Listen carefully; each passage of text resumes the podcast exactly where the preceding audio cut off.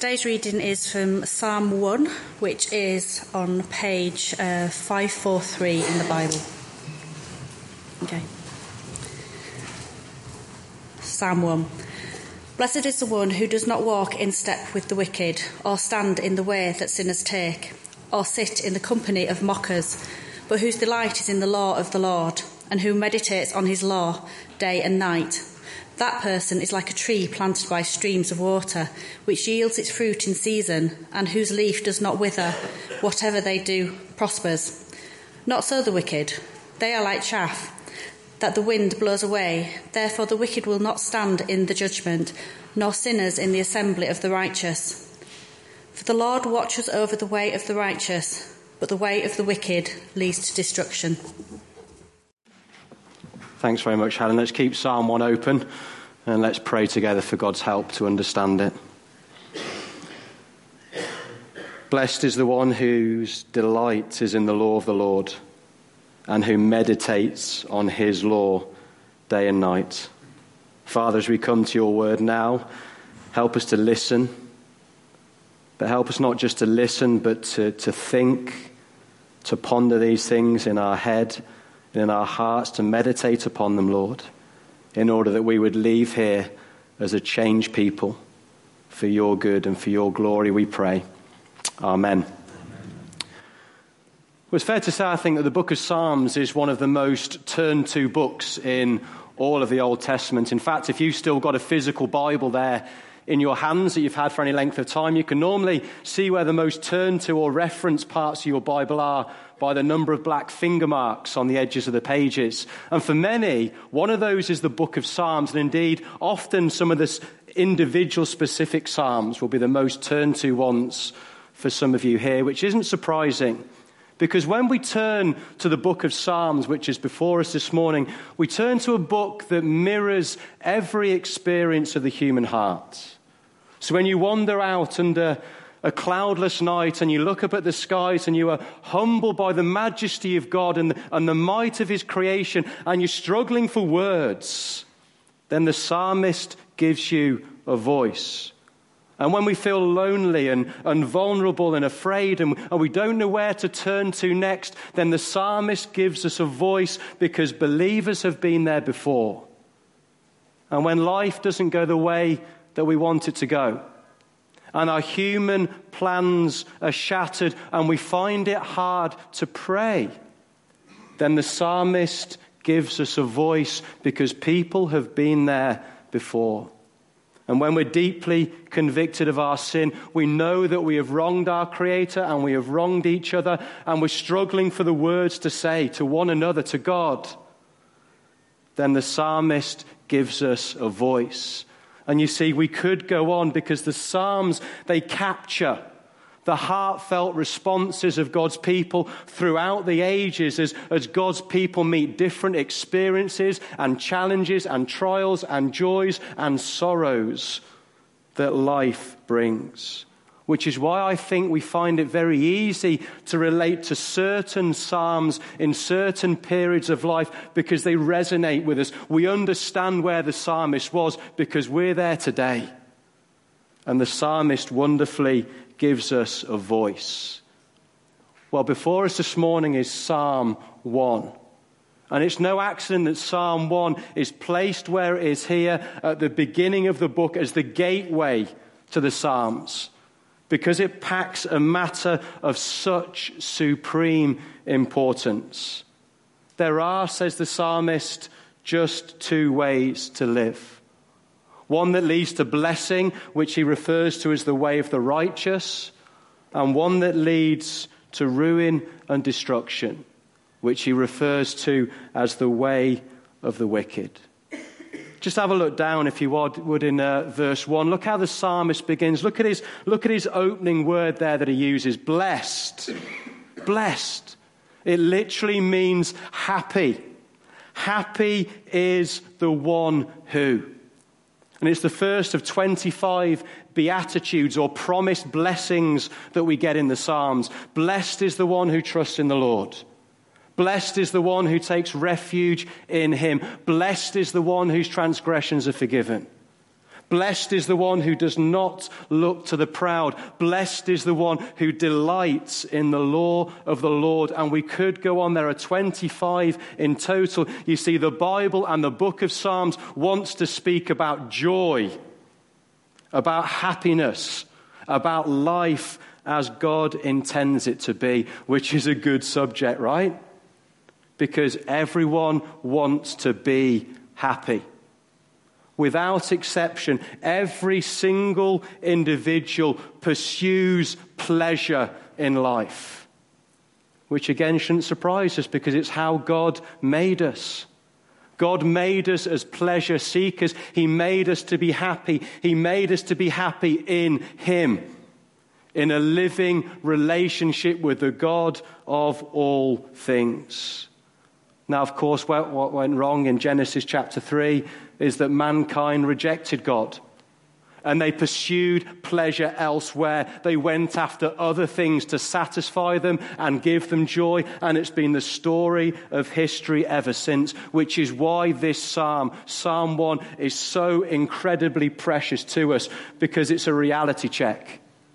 Because in this psalm, the psalmist tells us where true joy, lasting joy, Bible blessedness, genuine happiness is really found, and indeed where it's not found.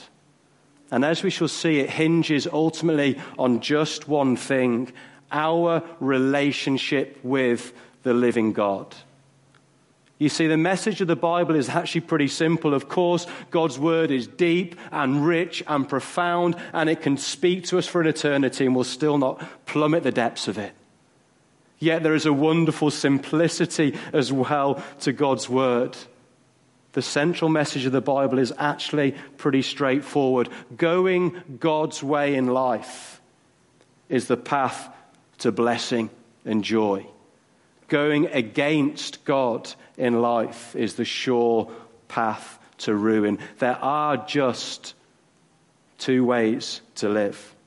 And so the question we must be asking ourselves as we, as we walk through these six verses here in Psalm chapter 1 is which way are you walking this morning?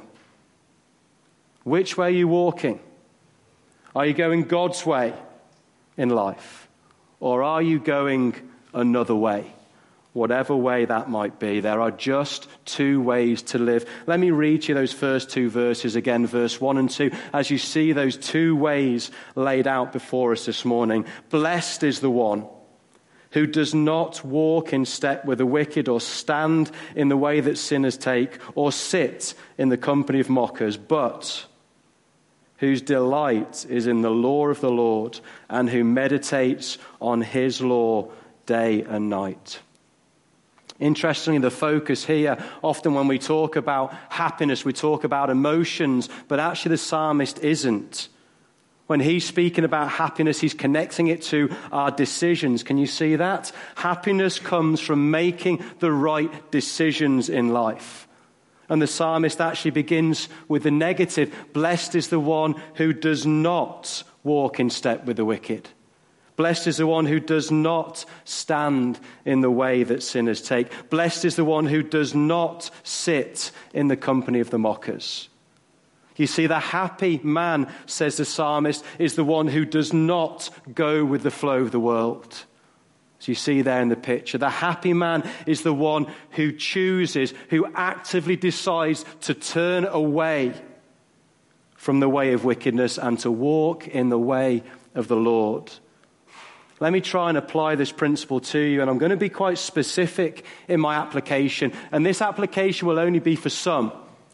But it's your job this morning to take this principle and then push it into all the different areas of your life. Picture the scene, if you would. You're working away on your computer in the office on your own, just tapping away on the keyboard. And a little picture flicks up in the bottom right hand corner of a semi naked person and it's just one click away.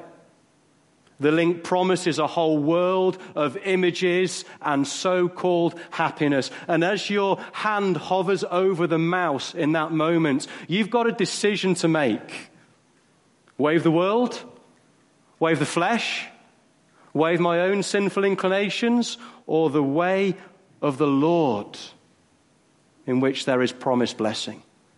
And so, as your hand hovers over the, na- the mouse, or translate this to any other situation of life, please have Psalm 1 in your head. Because what does the psalmist say? The psalmist says, Blessed, blessed, blessed is the one who does not walk in step with the wicked. Blessed is the one who turns off his computer. Why? Because there is superior joy in following Christ than there is in following the ways of this world. You see, the way of the world promises so much, it offers so much, but it delivers so little. Yes, it may give you a, a, fleeting moment of happiness, but you know what? The way of the world leaves people feeling hollow and empty and ultimately in ruin.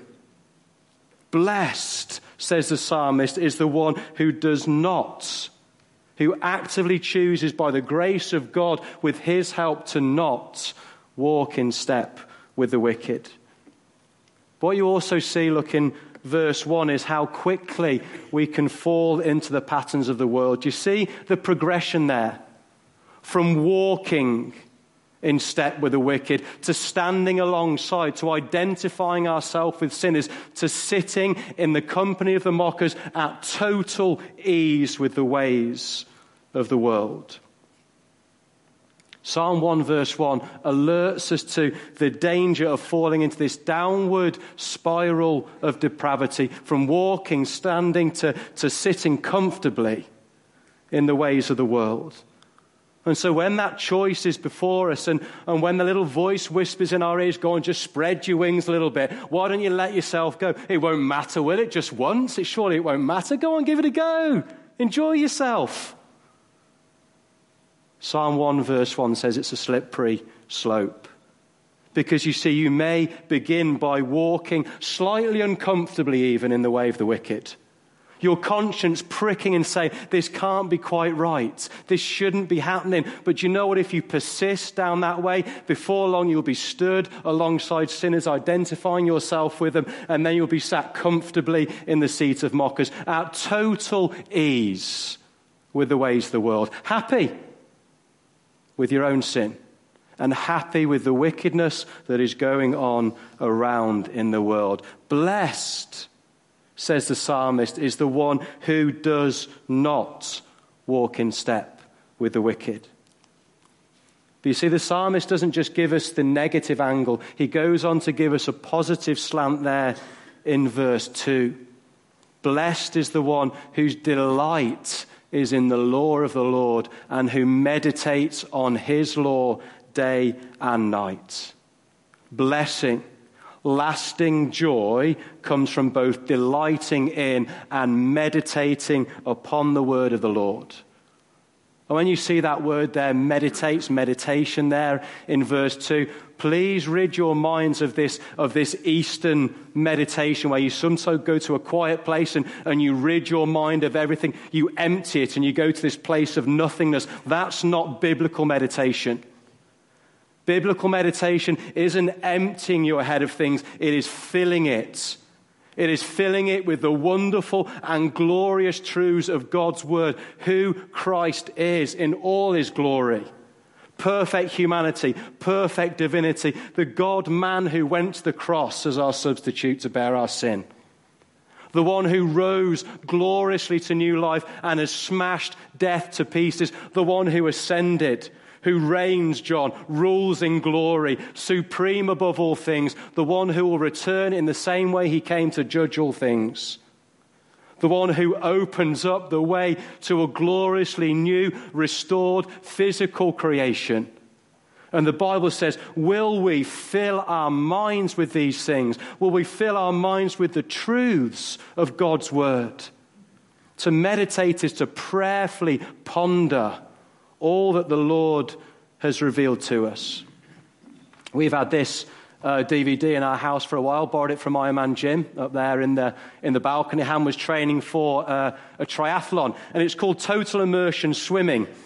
I don't quite get it, but it's this type of swimming I think where you're a little bit more under the water, so there's slightly less drag and you're more efficient through the water. Total immersion swimming. What we're looking at here in Psalm 1 isn't total immersion swimming, it's total immersion in the Word of God. To be drenched, to be saturated, to be soaked in the glorious revelation of God.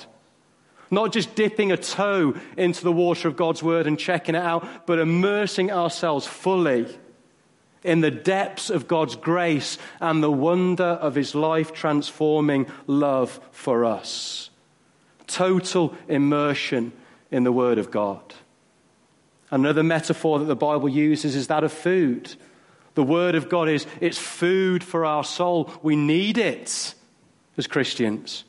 We need it to survive. We need it to grow strong. We need it to, to mature in Christ. And so to meditate upon the Word of God is to chew it around, is to take it into our very being, to let it feed our souls. To chew on the Word of God like a cow. Do I need to explain? You know what a cow does when it eats its food and, and then it chews its cud, yet it regurgitates it back into its mouth and it chews it again and takes it down and it keeps on doing it. Why? To get every last ounce of goodness that it can out of it. And so to meditate upon the Word of God is to chew it around not just a quick glance, but to take it into our heads, to, to pray it into our hearts, to ponder it in a way that it, it filters into our life and affects the people that we are. And when we do that, here's the promise in the psalm when you delight, when you meditate upon the law of the Lord, you get joy. It is the path to joy and the path to gladness. Blessed is the one whose delight is in the law of the Lord and who meditates on his law day and night. And so, can I ask you, do you prayerfully ponder the Word of God? Do you? Are you maybe dipping a toe in now and again, a quick five minutes here and there? Or are you immersing yourself, meditating upon, chewing on the wonderful, life changing truths that God has placed before us in His law, in His word. You see, to not prayerfully ponder the word of God is a sure, fast way to losing our joy in life. Firstly, there are two ways to live. Secondly, we'll see that there are two pictures of life. Have a look down at verse 3 and 4. That person is like a tree. Which person? Well, the one who delights in and meditates upon the word of the Lord. That person is like a tree planted by streams of water, which yields its fruit in season and whose leaf does not wither. Whatever they do prospers. Not so the wicked. They're like chaff that the wind blows away. What a remarkable contrast it is, isn't it? Between the tree in verse 3 and the chaff in verse 4. So different are the believer and the non believer that the psalmist can't even use two trees to compare the difference. He can't use a mighty oak and a little hawthorn bush over here. He uses a tree and he uses chaff because the difference is so great. Without Christ, says the Bible, people are chaff, empty husks of corn, dry and lifeless, and blown away in the wind. With Christ, the psalmist says, You are a towering, magnificent, beautiful, fruit bearing tree. That is the difference that the gospel makes in life. That's the difference that Christ makes between that tree and the chaff. Just have a look again at verse 3. Look at, look at the picture of the tree. What a stunning picture it is, isn't it? It's a picture, look, of, of stability. The tree is planted, it is rooted in something secure. It's a picture of vitality, of life. The tree is planted by streams of water that give it life and sustain its life. It's a picture of productivity. It's growing fruit in season, the fruit of Christ's likeness, of growing up to be more like the Lord Jesus. And it's a picture of durability. Its leaf does not wither. What a glorious picture of life. That's life says God, as it's intended to be, life as it's meant to be, life as it can be with Christ.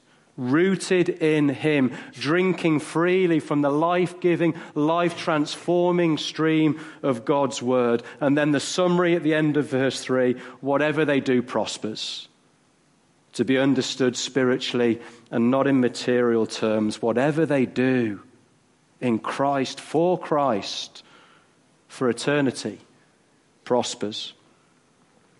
But in stark contrast, look at verse 4. Not so the wicked. They're like chaff that the wind blows away. See, at harvest time, when the wheat was gathered in, it was taken to the threshing floor and it was threshed and it was beaten to separate the corn, what you wanted, from the, from the empty shell of chaff. And then it was winnowed. It was flicked up into the air with a winnowing fork. And as the wind came through, it blew away the light and empty chaff and left what you wanted to keep. And that was stashed away safely in the barn. The Bible says life without Christ is chaff. No stability, no vitality, no productivity, and no durability. Dry and lifeless and ultimately blown away in the wind of God's judgment. That's what the Bible says life is like without Christ remember as I was preparing this, my, my first run at it, I was, I was in Sainsbury's Calf, and I was, I was there looking at this, this contrast in verse 3 and 4. And as you do, you overhear conversations. I don't just listen in all day, but you do overhear ones close by. And there's a conversation going on on two tables between two ladies. And I'm looking at this picture and I'm hearing this conversation. And they're talking about how tough their week has been. And do you know what their remedy was? Retail therapy. A day's shopping to remedy life's ills. And I'm looking at this picture chaff and the tree. And I'm listening to this conversation about what's going to heal, what's going to remedy, what's going to bring joy in life. I'm thinking, that's chaff. I didn't say anything I should have done, right? Why didn't you say something, Wellesley? That's chaff. Retail therapy's chaff. It won't last. It won't remedy. It won't cure this world's ills. The only thing that will is a living relationship with a living God that comes through faith in Jesus Christ. That's it. That's what life is all about. Now, it's a stupid question, really, isn't it? But I've got to ask it. As you look at those two pictures in verse 3 and 4, which would you rather be? Would you rather be the tree? Or would you rather be the chaff? Let me ask the question again which are you this morning? Are you the tree? Or are you the chaff? Because the only way to be the tree is to trust in Jesus Christ and the life that is found in Him and the life that flows from Him. There are two ways to live, just two. There's two pictures of life. And finally, there are two eternities before us in verse 5 and 6. Therefore, verse 5 the wicked will not stand in the judgment, nor sinners in the assembly of the righteous. For the Lord watches over the way of the righteous, but the way of the wicked leads to destruction. About 10 years ago, I was walking in the lakes with a good friend, and we were heading up Skiddaw which is one of the larger hills in the lake, and we're, we're full of life. We were fit then, and we were bounding up the side. It's quite a windy day, but we're sheltered as we head. It was sheltered by the massive rock that is Skiddaw. And as we get near the top, there's a little bit the way you go up, which comes onto sort of a plateau before then you do the last little bit towards the summit. And as we've come over the top, we're just hit by this wind that is sweeping across the top of the mountain. And it's one of those moments as we come over the top, if you, I don't know whether you still do this, but in the playground, you used to put your blazer out when it was windy and you got sent backwards. And it's one of those moments when you come over the top and you just hit and you're just knocked backwards by the force of this wind. It's probably 70, 80 miles an hour. It's tame in many cases, but you just knock back. And we're pretty determined, so we went on our hands and knees and we started crawling a little bit. But then there's like little stones about that big that are just zipping past you, and we looked at each other and thought, Core, what are we doing? And we turned around back to the edge, and down we went. Totally humbled. Like we bounded up within reason, up the side of Skiddaw, full of life. And we're met by a 60 mile an hour wind, and we are totally put in our place, and down we go, trudge down. Mission failed. Have a look at verse 5. Therefore, the wicked will not stand in judgment. On the day when we come before the Lord, the wicked will not stand. Blown away in the presence of a mighty, powerful, holy, all consuming God. I don't know about you, I've heard this before from people who, who, who've had a pretty rough time in life and they're blaming God and they're saying, you know what? If there is a God and I go to stand before him, I'll tell him what for when I get there. I'll tell him how he should have orchestrated life, and it's not like this. And you know what? As you hear things like that, I'm thinking, core, verse 5, no, you won't. Because you will not stand before Christ on that day. Blown away like chaff in the judgment of God but not only blown away from the presence of God, but also blown away from his people. Do you see that second half of verse 5? Nor sinners in the assembly of the righteous. The wicked will not stand in judgment, nor will they stand in the assembly of the righteous. They will be excluded from the great church, that great gathering, that joyful celebration for all eternity in the new creation around the throne of God. For the way of the wicked, as we read in verse 6, leads to destruction. But look at the contrast. Do you see it there, the first half of verse 6? For the Lord watches over the way of the righteous. What a lovely phrase that is, isn't it? The Lord watches over the way of the righteous, not just to see what we're doing, but in a fatherly, concerned way for us. I was at a, a party about two months ago for a friend. It was his daughter's third birthday, and so there's loads of children there. It's her birthday, but adults came as well. Nice day outside.